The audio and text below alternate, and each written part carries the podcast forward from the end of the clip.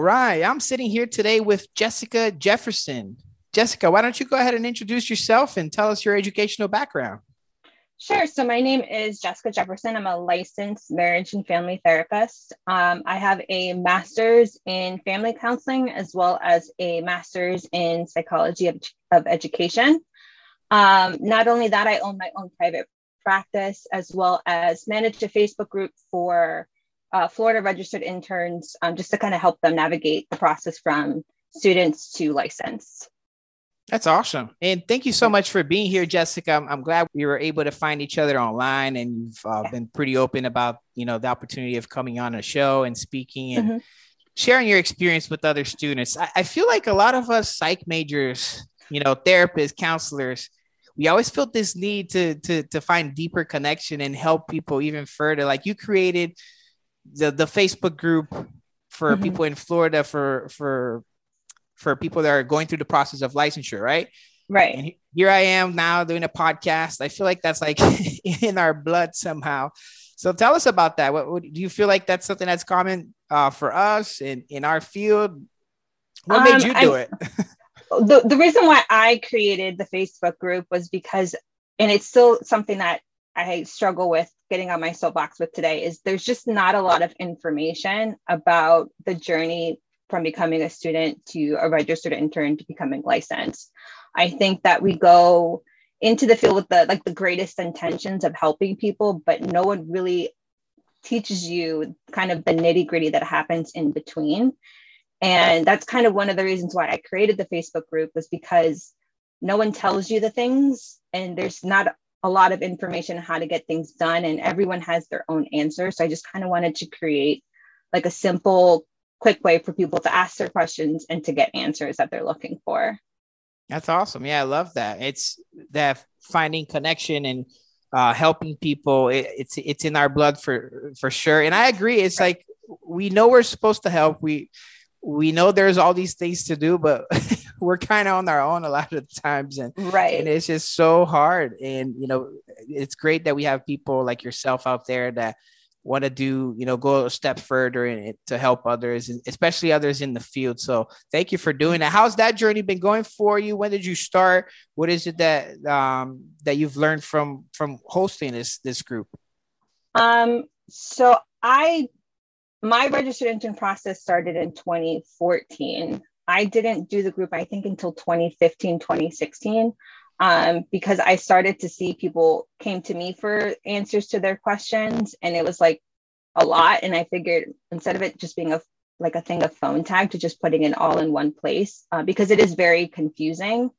And I've always been the type of person to always, if I don't know the answer to a question, I'm going to go to another person and find the answer for them. So it's been a struggle for me in my own registered intern journey. It's been a long time. I think it took me about six years to become licensed. Um, and with all the changes that happened between when I first became registered to all now the rules that have happened, it's just, it's very confusing to kind of keep up to date with those things. So it's just, I, it's been a, a, a nice experience to connect with people. I don't really meet everyone, but I just know people just based on the group, which has always been nice you know. So yeah. it's been a journey. nice. That's good. And and you talked about your your process through through getting licensed. You said it took six years. What, yeah. what what what made it take that long? Is it personal life events or is it just hard to, to get it? um so so I have I guess I have to go back a little bit. So when I got my first master's, uh, the psychology and education, I kind of left that program not sure where to go next. And i was mm. kind it took me like i think a year or two to kind of really be like what am i doing? Like i went and i got this master's. I have the student loans to prove it but i'm not doing anything in relation to the field. So i really just had to sit down and think okay what is it that i want to do? Like what's my vision and how i want to help people so that's when i decided to go to nova at the family and therapy program um, because I've never heard of marriage and family therapy. It wasn't something that I knew. I was more of a psychoanalytic background, you know, the psychologist field, you know, systemic thinking wasn't something that they teach you. Um, but after reading kind of the description, I knew that that's what I wanted to do. Um, but I'm also like, I was married. I my husband's like, I want to have kids. We want to like, and I wanted to do those things, but I was like, I also want to like fulfill my career. So I go through the program. Um, when I graduated, I was six months pregnant with my son. And had anyone asked me about like what I wanted to do, I would have told you, oh, I wanted to work with the VA. I want to help, you know, veterans. I, I come from a military background. Like that was my thing. But now journeying into being pregnant, I'm like, I, can't do in home. Like I cannot be driving all around Broward County in strangers' homes when I'm pregnant. I'm uncomfortable. I was still having morning sickness. So it was like, what am I going to do? So I decided to do private practice, which I never ever wanted to do, but it was just what was going to work for me at the time. So I did private practice. I was building my business, had my son, then I launched my business, and then I lost a job that I had. So it's like, crap, I have no job, a new baby. My husband's a high school teacher. We all know they don't get paid very well. And I was like, I need to find work. I need to find something, but I needed something that was going to work for my schedule because I wanted to be home with my son. So it was a struggle because I couldn't find a job because I was either underqualified because I was a registered intern or I was overqualified because I had two master's degrees. So it was a very frustrating experience. It took me a year to finally start gaining client hours. So I, I was already behind a year from everyone else. And that's when I really just decided to kind of devote myself to my private practice, which does take longer for registered interns to gain those client hours, which is one of the reasons why it took me so long. Plus, I had another kid. Um, so it took me a long time to get the client hours that I needed and to really feel like, you know, this was the right path for me. So yeah, it just took me a long time. yeah. Hey, life gets yeah. in the way sometimes. It's not, and that's not a bad thing. You you you got right. your kids, you started building your family, and, and that's amazing. So I, I can definitely uh, understand the amount of pressure that you that you were on and just trying to put everything together. And now that right. you say that, like I, I really love what you said about like I was either overqualified for having two masters or mm-hmm. I was not qualified enough because I was still a registered intern. So would you say it was all like it was just much harder to find a job without being a licensed provider then? It was because I think, you know, you have like they want you to have experience, but you can't have experience unless you start working. Um, so yeah, it was very hard because I think people want someone who's ex- and granted, the places I applied to, like looking back at them, were in places of desperation, which I'm so glad I did not join. Um, but it's kind of like, well, I, I want, I have the experience, I know my clinical skills, I can do it, but no one wants to place, no one wants to have faith in you, but then yet when you join the job, they want to place your license license at risk. So it's just kind of like this field is very dirty at times and it's very annoying.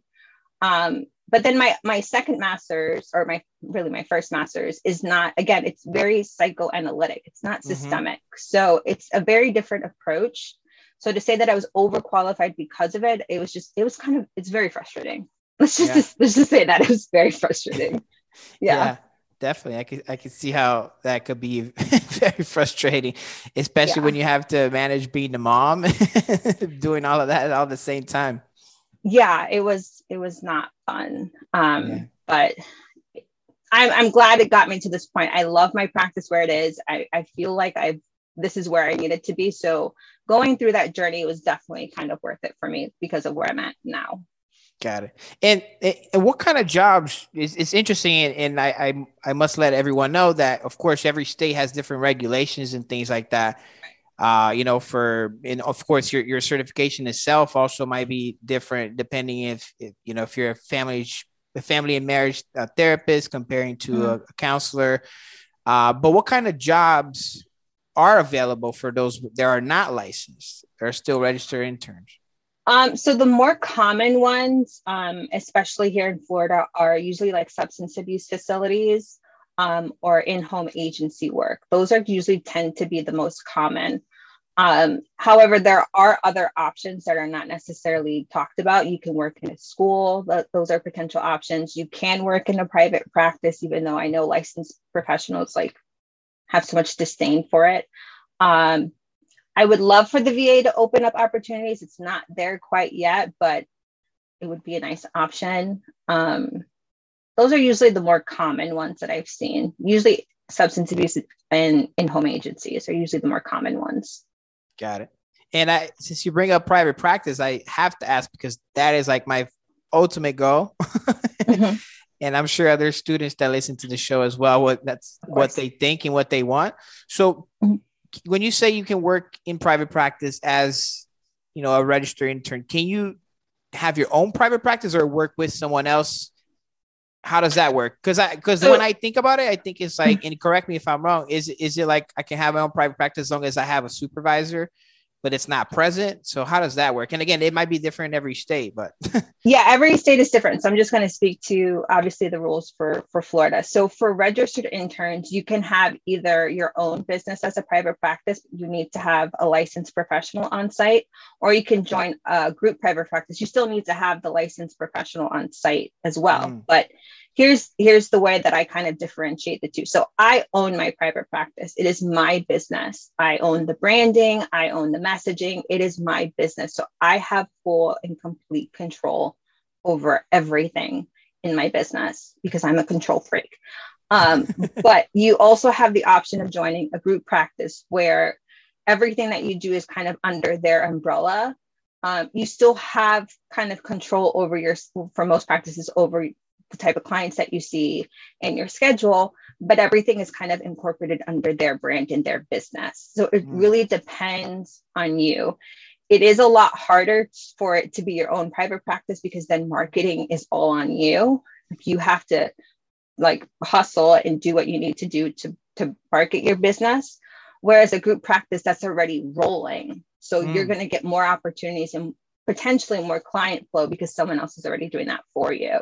So it hmm. just really depends on what you want to do, and you're not stuck.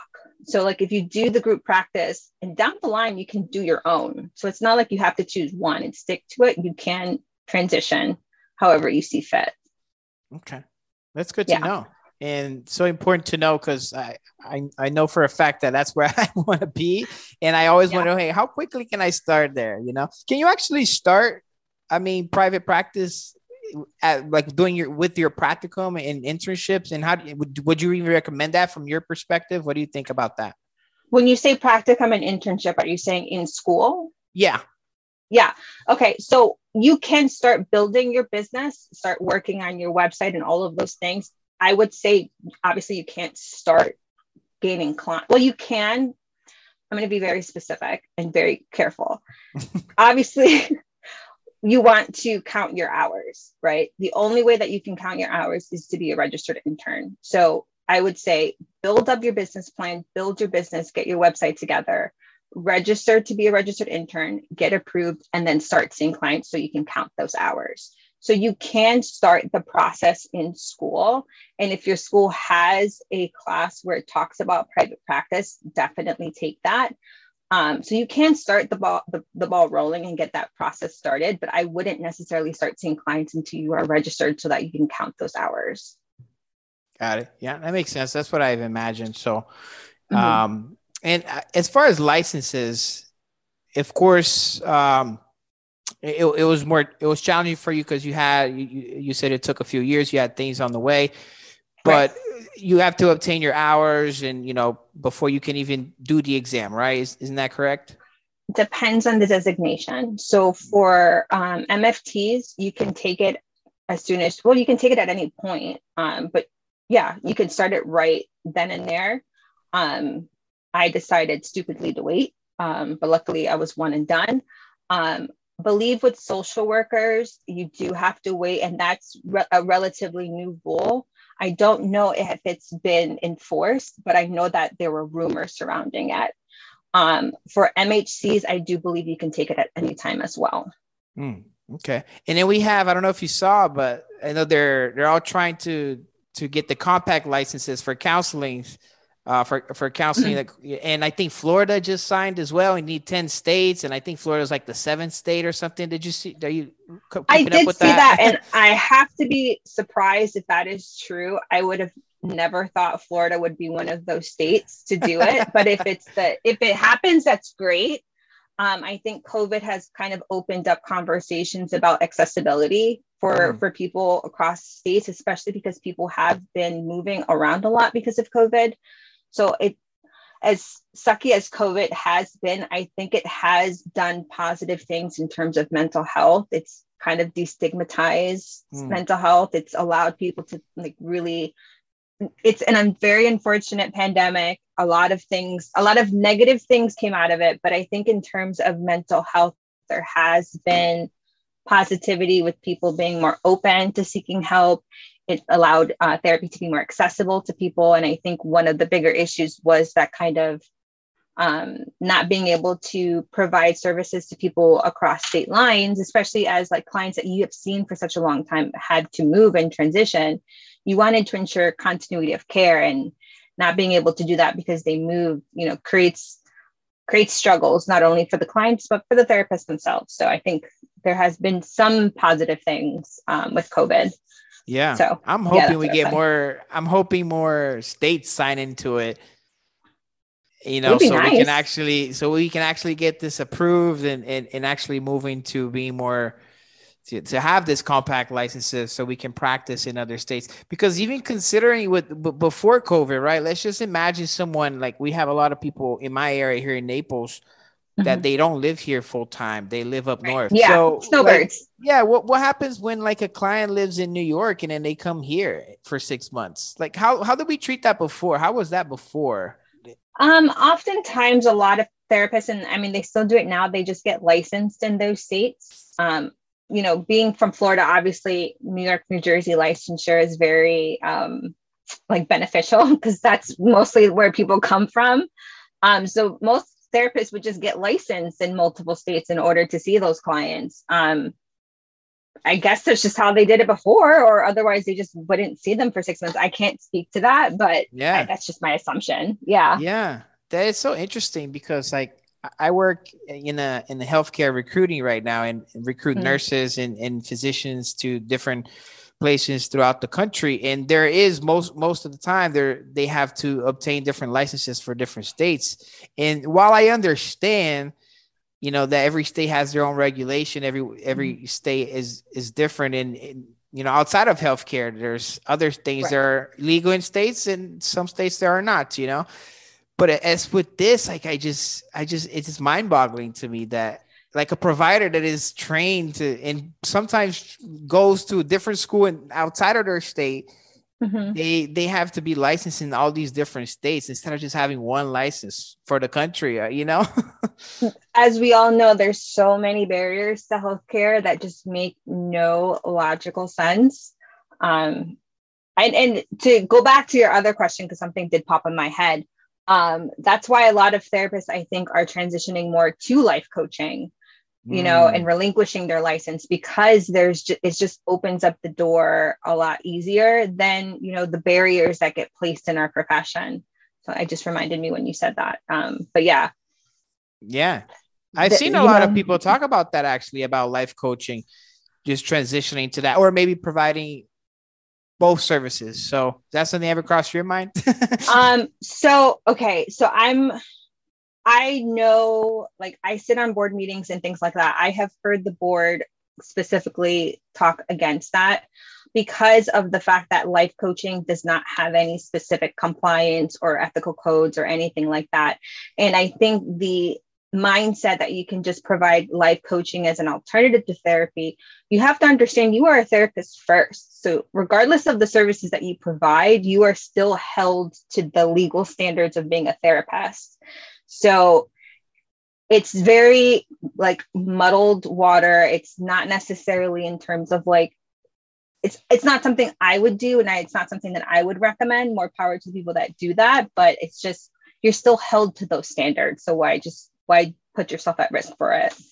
Yeah, so true. And it's just interesting to me uh, of the, the the kind of things that people think about doing. Just because, again, that's like you said, maybe they thought about that because getting helping people outside of Florida or outside of their own state was just right. not possible. Now they're like, oh, how do how can we open up our services to other other just, people? You know, you also have to think about the message that it sends to clients. It's like by doing like again, this is a big soapbox for me, so I do apologize for the tangent.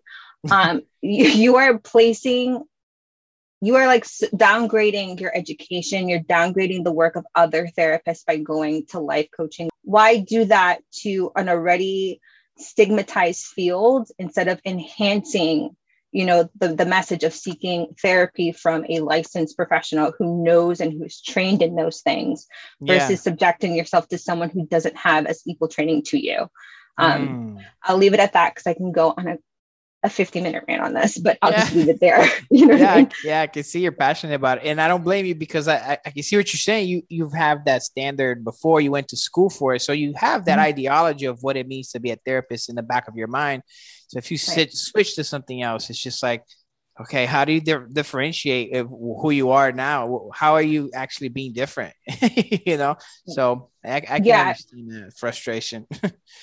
yeah. I have i have just two soapboxes and that's one of them. So yeah. Oh man i opened it. Yeah. Yeah. i opened the box to to to what triggers you huh?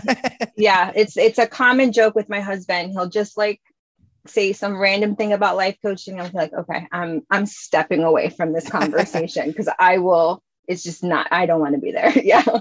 I completely understand, and, and that's the the what I love about the show is just learning from different people, different perspectives. So I appreciate you you talking about it briefly and explaining how you feel about it. So, and I do wanted to jump into to your career now. You've said you've been working. Uh, of course, you have a master's in marriage and family therapy, like you said.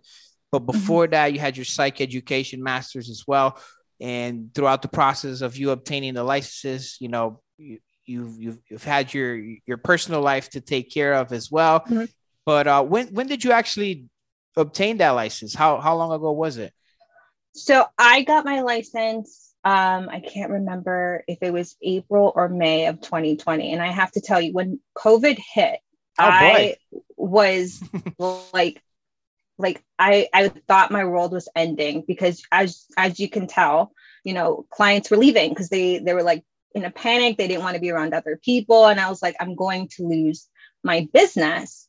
And not only on top of that, if I wanted to see clients, I didn't know if other licensed professionals were going to be on site to see clients. And then initially, the board had come up with this whole rule that you can't take on new clients unless you have an established relationship. And I'm like, so I can't see clients that I have. I can't take on new clients for the clients that I that I lost like my business, I was like, I'm going to be out of business in like three weeks. I was like losing my mind. Um, luckily, I was able to sustain. The board kind of changed their their mindset on the whole new client thing, and I was able to like recover um, and finish because I was like 98% there, and I'm like, it took me six years to get here, like right at the finish yeah. line. I need to finish this. So, um, I, yeah, so I got licensed April May 2020 um, and it was it's just been like I nothing's to be quite honest, nothing's really changed for me. Um, other than obviously I don't have to like worry about other people's schedules to see clients. Um, but everything's it's just it, it is a lot easier to work in private practice without having that um that rule on top of you. Yeah. Did you go into yeah. private practice right after your license then? No, I so right into registered internship. I yeah, yeah, right yeah. I'm, I'm, sorry. Yeah. Yes, you it's mentioned. Okay. So you just maintain. You just keep. You just maintain that. Okay. Yeah. Yeah. Okay. So it's it's not easy, um, but it's it's definitely the best decision I could have made for myself. Okay, that's great. Yeah. And, and that exam, can we talk about that for a second? Because I feel like everyone thinks about it from the moment they start school. I'm like, oh man, I have to think, I have to take yeah. this licensure exam. So, and I know there's a couple of different ones out there. Uh, which one did you take, and how was the how was the exam? So for me, I took the MFT because that's my designation. Um, I have to say that there's it I was one and done, and I was so glad and happy that I did that. Um, but I I kind of regret the fact that I took let's see so I registered in 2014 and then I took my exam in 2018 so I took 4 years to wait and to take my exam. And I just got to a point where I was like I, I have to do it. Like I was pregnant with my daughter and I'm like if I don't do this now once I have my second kid I'm not going to have the time to do this so I did it. And then it's kind of one of those things where it's like you know what you know. You know what i mean? Like you have to be confident that you already know all of these things. And if you if you don't pass at least then you have a direction and where you need to study and focus on more. So it's it's a good and a bad thing to just get it done and over with so that you know where to focus on. So i kind of regret taking so long to take it because i could have just been done and over with it and not worried about it um, I think especially now with the the rules changing about um, expiration dates, I do think that it would be beneficial for an intern to just take it and get that over with, since that is such like a like a thing for the board that you need to have your your exam done. So I would always recommend to do it right out the box.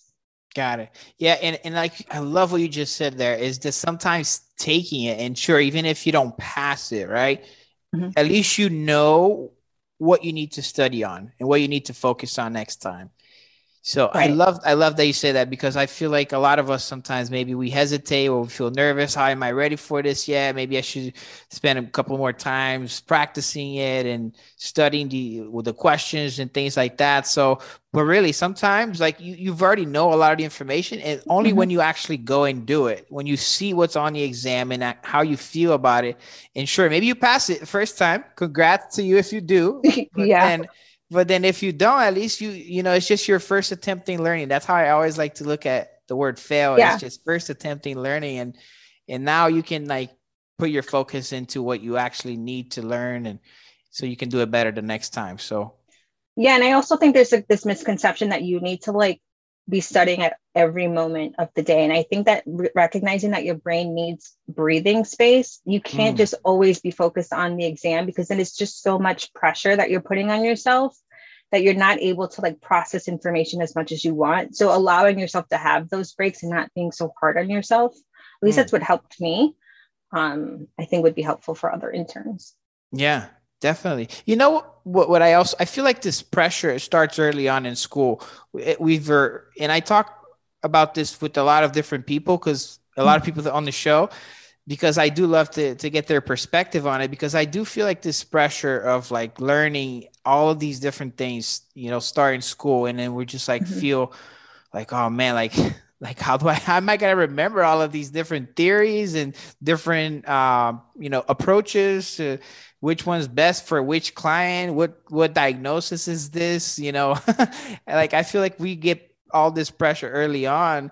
So what do you what do you say to those students that feel this pressure early on having to remember all of this stuff for their exams and for their licenses in the future Right. So, I mean, I think obviously you have to know it for the exam. I'm not going to discredit that because the exam's going to throw a bunch of random things at you. But I think in terms of being a good therapist, you have to find the model and theory and approach that works for you because that's ultimately what's going to help you become the best therapist and become more specialized in your field. So having to remember all of these different theories and like how to apply it with the client, sometimes it's better to just hone it down to what you know best. That way you can be more direct and focused with your clients. Mm. Um, that's how I approach things. Um, you know, it, it just makes it I, I like basic stuff i think because that allows me to connect more with my clients so i'm not so much in my head because it's not about me it's about them so by simplifying my approach i'm allowed to be more present with my client it's just my thought yeah i like yeah. that yeah I, I, feel like i'll be the same way it's just like there's sure there's so many different things yeah. out there but it's like the connection is what's important for me when I'm looking for a counselor, when I'm, you know, in therapy myself. It's like that's what I need, that's what I want. So right. I, I feel like that's exactly the kind of therapist I'll be as well. So and you know what? Sometimes if I have to dig into the books to find an answer for something, then then I'll dig into the books then, you know, but just kind of be focused in the moment with the client.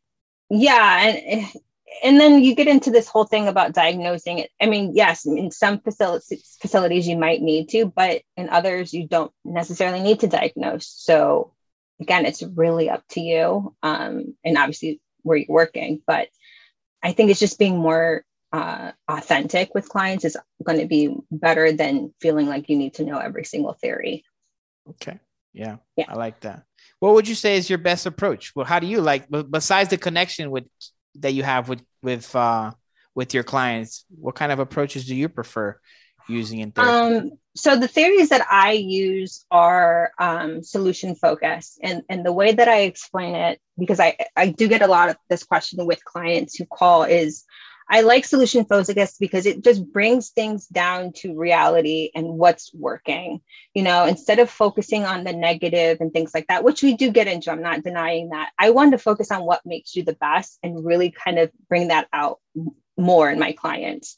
So I like to bring things to be more casual. I like things to be easy for my clients to apply, you know, approaches that I can easily speak with them about and they can understand versus talking to them about compartmentalizing and things like that like they're not going to get it. So i like things to be simple because i think they feel like they're talking to a person and i think they're more open to to open up about things versus like if it feels cold and disconnected. Um not to say that other theories are that it's just that's just my approach on what how i work on things. Yeah. And yeah. i i personally do like um, a solution based therapy as well because I feel like every time it ends, like I, I have at least something to go home and work on. Like I have some kind of solution, you know? Yeah. And I like, I kind of like that idea. It's, it's, you know, instead of like having to build up into something, oh, oh let's find out the deeper meaning of your issues. Like, let's just tr- work on what's here and what's now, and let's try yeah. to find you a solution for it. Yeah, exactly. I, I think that makes uh, therapy to seem less daunting, less Freudian, which I think people have this misconception that you're like laying on a couch and going back through your childhood traumas, which for some people, yes, but not for not for you know the majority of people. Yeah, we're not for everything, you know. Like, sure, there's stuff, and let's we're not discrediting people's traumas and things like that. You know, I I know that's not our intention here, but like, there's not everything. Not your your daily stressors at work it, could just be based on a solution that you need right now. You, you don't need to talk about anything deeper than that, you know, or right. your your stresses within your family or your kids or things like that, you know. Yeah, I think the the reason why I like this approach is because I think that my my theory is at certain points in someone's life they're going to need therapy and it's not because they have like a bigger issue at hand it's just because maybe in that time and span in their lives they could just use a little bit of assistance Mm. So just making it seem more like an everyday thing that people do just as you go to the doctor, just as you get like your car maintenance. It's it's just kind of that approach of we're just focusing on what's happening right now. If obviously you're dealing with things for quite a long time, then yes, we'll have to delve deep into the past and kind of work on what patterns are happening. But if I just have a client who's just having a rough time for the last few months, I just kind of want to focus on what's happening presently. So, yeah. yeah. And I know it's this question is going to sound really simple, but okay. solution based therapy. I mean, the name itself is very easy to understand what it is, but for those students out there that don't know much about it, what are some of the basic skills would you say of solution based therapy? So, solution based therapy is really kind of uh, looking at the client and figuring out when are there moments when their problem is not happening? What's different for them in those moments? And how can we continue to repeat those things so that they feel like it's not always problem oriented that they're more focusing on the solutions and when things are not existing for them? It's about pulling out the positives whether that's their resources whether that's the habits that they're doing whether that's the people in, in their surroundings. It's really just focusing on strength versus talking about the negativity and their weaknesses that's the base like i think that's it to the core. Yeah. I love that. I actually never thought about it that way as like finding the what's like uh, the the the moments where they're not having those issues. That's that's that's so key so important. I, I love that. And, and so you've been practicing. Is that you, like how how do you approach and decide like this is the kind of client that i'm to do this kind of approach? This is the kind of client i'm to do that um that's uh, a good question. I think I think for I have like a basic foundation for all of my clients where I utilize solution focus. I do incorporate a little bit of CBT um, as well as Gottman interventions. so I those are usually the foundations that I work with, but it's really dependent on what the client is bringing to me in the moment. Um, so it's really hard for me to say because I do basic client to client and mm-hmm. session mm-hmm. to session. Um, so I don't know if I can answer that. it's it's a hard question. I yeah, yeah, and every client is so different. It's like I feel like I asked that because like I, I think that myself included and other students are probably in that in that moment over there. Okay, I, I build the connection with the mm-hmm. client, but like where do I go from here? What approach should I take? I, I sometimes I think we don't even have to think about that. Just focus on the connection itself and the connection right. only, because sometimes that's all they need uh, I feel like that's what I need. But again, I'm I'm not every client in the world, you know. So, um, so, so that's why I asked that. yeah. So my approach is um, I take a one down approach where I'm not I'm not the professional in in my client's life. They are the expert. They know what's going on with their lives. They're really just here to tell me a story and I'm really just trying to guide and navigate the story to where they want the ending to be. Hmm. So that's why it's really hard for me to say, oh, I do this, I do that, because my client is really the one in the driver's seat. I'm just really there with with Google Maps open, just trying to figure out and navigate how we can get to the endpoint. So that's why it's kind of like I tailor it to each client because every client has a different end goal. Um, yeah. I love that Google Maps. yeah, that. pretty much. yeah, that's yeah. that's so that's so cool. And um, I guess switching gears a little bit, right? Mm-hmm. And talking, we've kind of went over a lot of different topics. You know, your your school and your licenses and your best approach now. But what would you say throughout your your your career, but throughout your experience in school, what was mm-hmm. some of the most challenging things you experienced as a student? As a student, um, Ooh, that's a good question. My most challenging things as a student. Um, I guess it's really about figuring out what type of therapist that I want to be and really kind of just maybe allowing myself to have to go through the process versus, you know, um, sticking to being in the box. Um, I think a lot of the times when you're in school, you do what you're told and you do what you're taught. Um, but I think if you allow yourself to kind of just be in the moment and experience things, you're able to grow a little bit better and become more individual than just, you know, part of the group. Does that make sense?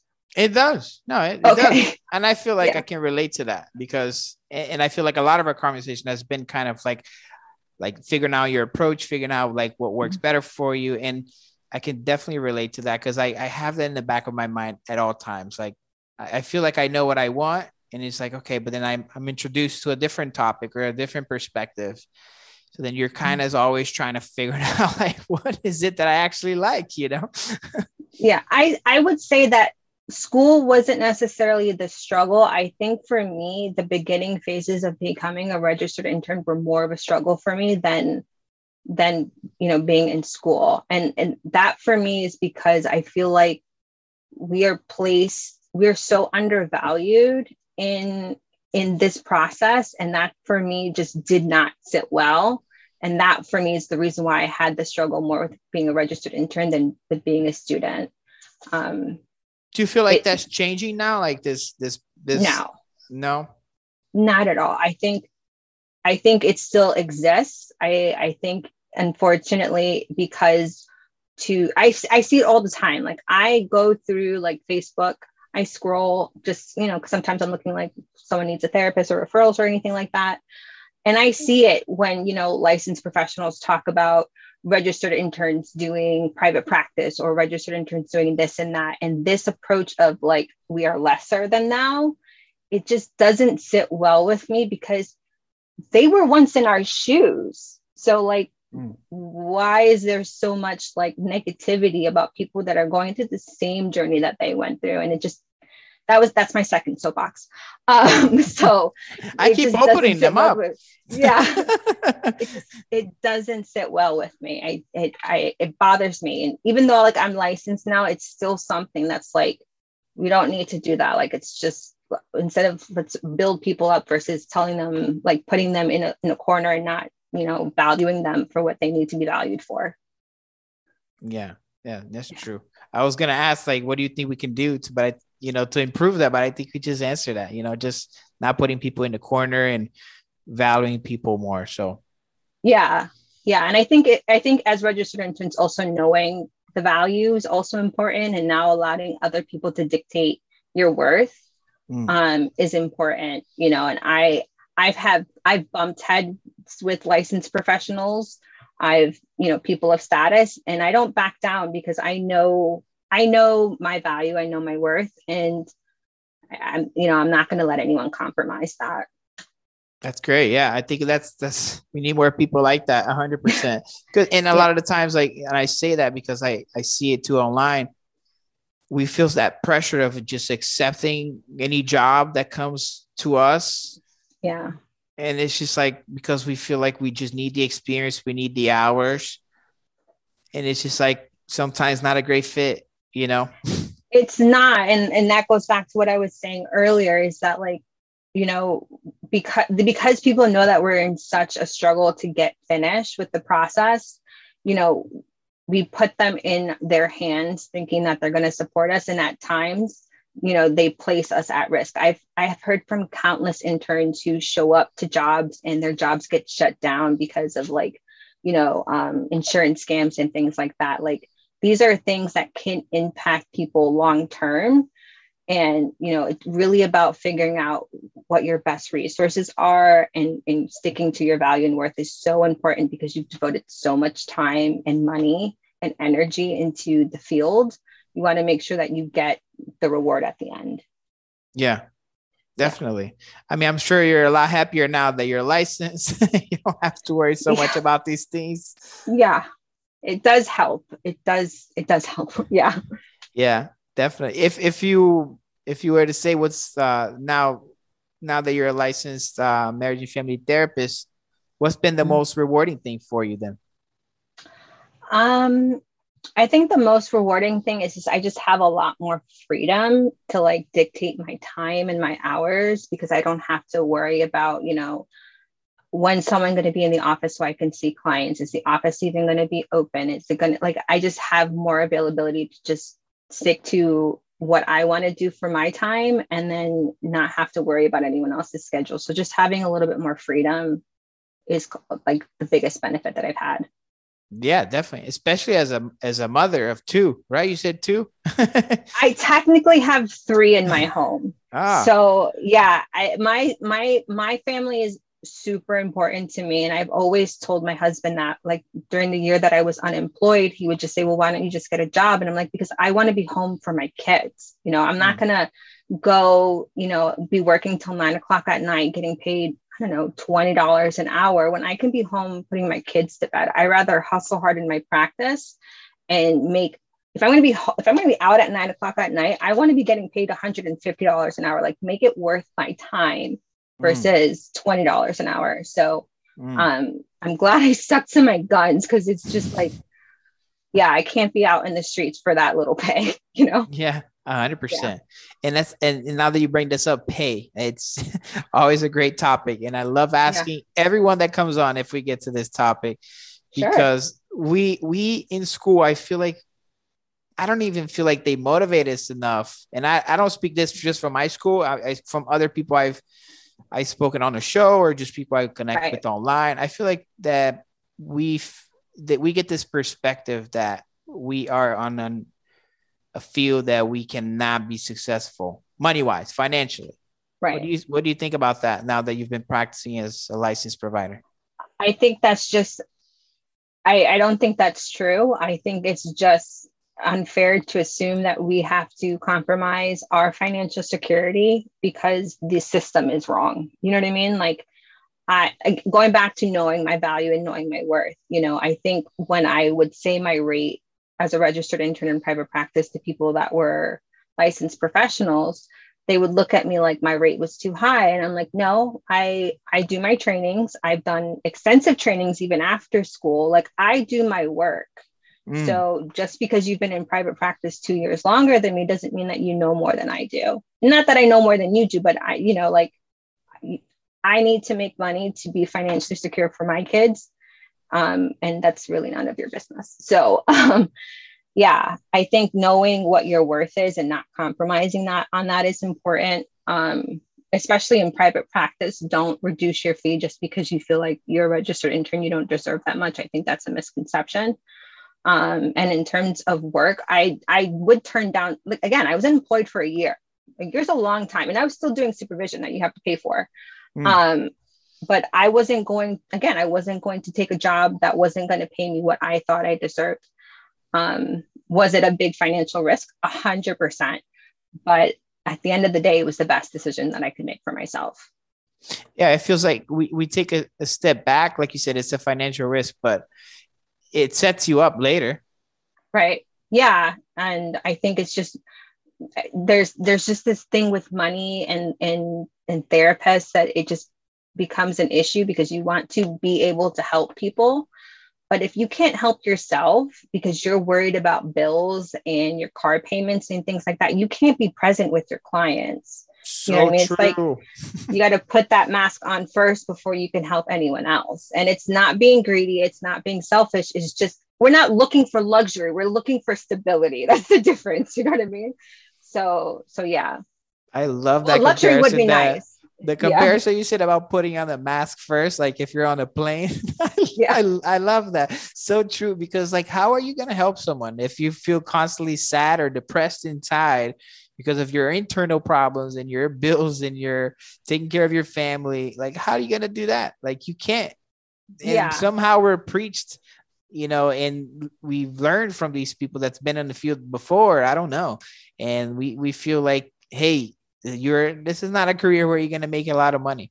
And you know what? That might be true to some people, but not to everyone. I feel like me and you, Jessica, we're not everyone. it's it, and listen, it's I provide sliding scale for clients. It's not that everyone has to pay my full fee, but even my sliding scale clients have boundaries, and I and I'm very upfront with them. I'm like, listen, I'm more than happy to help you, but I need you to come during the day. Like my evening hours are for those who can pay the full fee because they're more limited. So mm. I still can be flexible and help people, but still have my own boundaries. And I can't teach clients about boundaries if I'm not holding my own.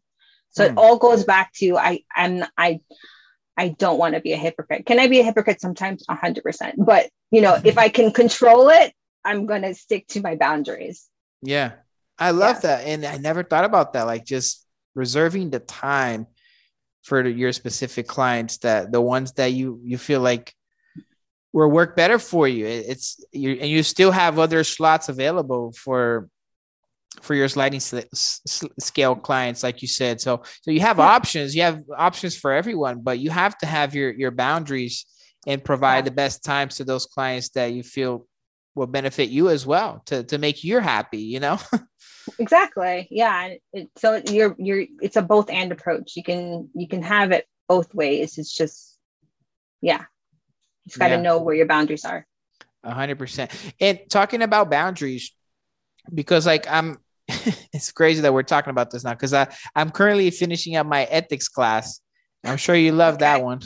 yeah, I did. I actually did love ethics. I love ethics. Yeah. Yeah, the kind of topics we talk in there, and I was just like, ooh, and like I love that my professor, like he, instead of just like, oh, you shouldn't do this, shouldn't do that, he would, he kind of makes it like a he would just throw in a question like, "How would you handle this situation?" And then everyone mm. is just like, "No one wants to answer." they don't want to show their face first. Yeah, yeah. we're like, uh, "How would you handle someone that like wants to do this to you or wants to do that? Like, how would you handle that?" And then no, well, nobody knows how to answer. All the students just sit back and and wait to see who's gonna open their mouth first, you know. And yeah. when you when you talk about boundaries and I feel like that's one thing that's very vague on the um, on the manuals that we have. You know, it just says, mm-hmm. "Hey, you should have boundaries, and you shouldn't do this, you shouldn't do that." But it, what what's what's the boundaries that a, a, therapist need in order to be successful in their private practice? That's the, really the, the main question that I wanted to to, to understand. so there's there's multiple boundaries to have in private practice. The one that occurs obviously the most frequently is like cancellation. So if a client, if you have a cancellation policy, which I suggest everyone does, if a client late cancels on you for non-emergency reasons, um, creating that boundary of, you know, you you still have to pay for the session. You know what i mean? Like having that conversation with clients of you know we we have a specific time you know i did everything i could to show up for you. And if you cancel because you you know wanted to take a nap instead of coming to therapy like i need to hold my boundary and charge you for the session. Mm. so that's one boundary. Um, another boundary is a boundary of time. Like i have a set hour for you to come for session and that's when we talk about things. If things occur outside of session and you want to talk about it i can i give my clients a 15 minute quick phone call to check on it but if it extends into a full blown session you're going to get charged for that time because i don't have that time to just willy-nilly give to people. So time is another thing that's super important. Um, access to me which i guess goes back to time is super important. Like don't text me you know information that maybe we should be talking about in person mm. um, because it's not only it's not only a boundary because I don't have the time to go back and forth with you, but it's also protecting your privacy. You mm. know, so it goes both ways. Um, and th- those, I mean, obviously, like the ethical boundaries of like you know um, inappropriate things which have happened to me before. Um, but those are kind of the more common ones for private practice. Yeah. Yeah, yeah. that's true. Thank you for for explaining that. So important because we all want to be successful. we all have these high hopes as, as yeah. students, you know, and it's just like when you start getting into these courses and you I feel like you kind of get scared a little. Like, oh man, like there's just so all these things I can't I can't do this, I can't do that. And it just makes you wonder, you know. it's it's about like I think the the the issue is is that boundaries seem so hard and rigid and therapists need to be empathetic and soft. So they're two opposing ideas. So it's kind of like how can you be empathetic but also hold a boundary? But again it's a conversation that i have with clients all the time. You can be helpful and supportive but it's also okay to say no you know know what your limit is and know what your what's worth your time because you can't always be there for other people because you need to be there for yourself yeah. So it, it's it, everything's always a conversation. I love that. I love that. Yeah, so important. Thank you. Um, I guess, but um, you know, as we're getting towards the end, I, I definitely mm-hmm. wanted to ask you a few more questions, sure. and mostly mostly related to your experience in private practice. Okay. What did you think as when you were a student?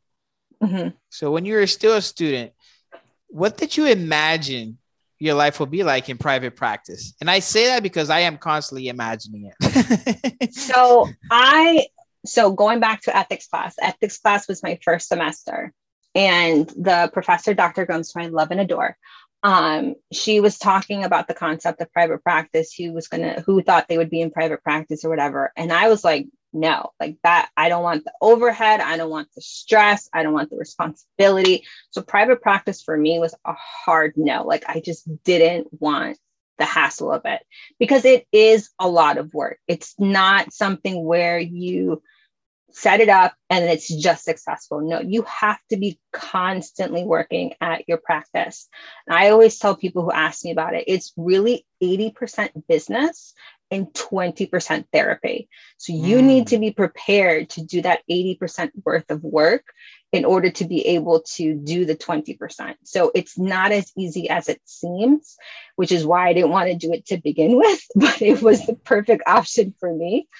Um, so yeah, had you had asked me my first semester, my, even up until the point where I got pregnant, I would have told you I don't want to do private practice. I would never do private practice. It's not for me. It's disgusting. Stay six feet away. But it's just it's just been the the best option for me, it, and it worked out perfectly. Oh, that's I'm glad I asked that question. It's amazing how our, we change we make plans and they change and then we make more plans and uh, yeah. i love that. Yeah it's it's so interesting. Like for me it's the opposite. I'm like i can't wait to be in my own private practice as a student.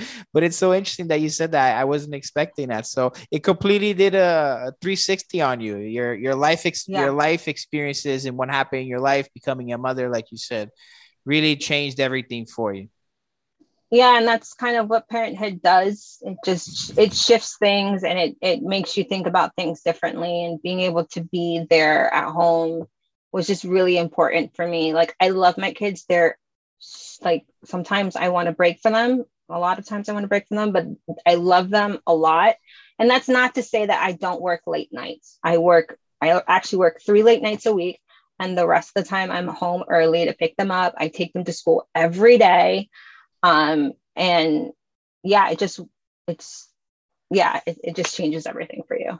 At least it was the it was the schedule that you created. Like you're comfortable yeah. working at night, that's fine. And you know there's a lot of clients that can only see right you know therapists at night because they're working during the day so it is important to have some some some days in the evening so if you want to open up your the range of clients that you want to see so but right. at least hey you know what I, I, work at night but the next day i know i can start a little later i can go take my kids to school yep. and you're just like you're independent and it's like you said you're running your own business and you're doing your own thing it's just very different yeah it is very different yeah okay all right. And then the last, last thing, I hmm. wanted to ask you your three tips that you would recommend anyone in the field of counseling or therapy. And they can be tips related to school or tips related to their career after school or as an intern, anything okay. that you would recommend. So I'm going to start with two tips because we've already talked about it, and I'll leave my third tip that we actually haven't talked about. So the the first tip is knowing your worth, not devaluing yourself just based on title. Um, I personally hate the title of registered intern. I actually created a petition to send to the board that I never did, but it, it's just so degrading the title of intern. Um, but just because you have that title because you have no other choice doesn't mean you have to devalue your own work. So that's my tip number one. Um, my second tip is, you know, just be, you know, do what you like. How do I how do I put this like eloquently? Like try to be the best and authentic person that you can for yourself because that's only going to make you a better therapist um, would hmm. be my second tip um, my third tip because it's been crucial for me in my my my practice my career is having the right people around you. My qualified supervisor both of them were extremely important in my career. They've they've helped me get to where i, I where i am now.